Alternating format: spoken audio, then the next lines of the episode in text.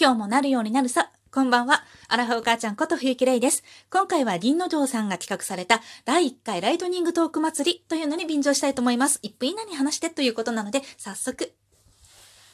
私普段は関西弁喋ってんねんけど、まあ関西弁喋ってるつもりやねんけど、なんか、もともと大阪で生まれて、ある程度大阪で育ってん。そっから結構転勤族やって、大阪行ったり、かうんとなんか千葉行ったりとか、もう大阪行ったり、なんかもうあっちこっち行ったりして、今もう関東に住んでんねんけど、だんだんだんだん関東在住の方が長くなってきてんな。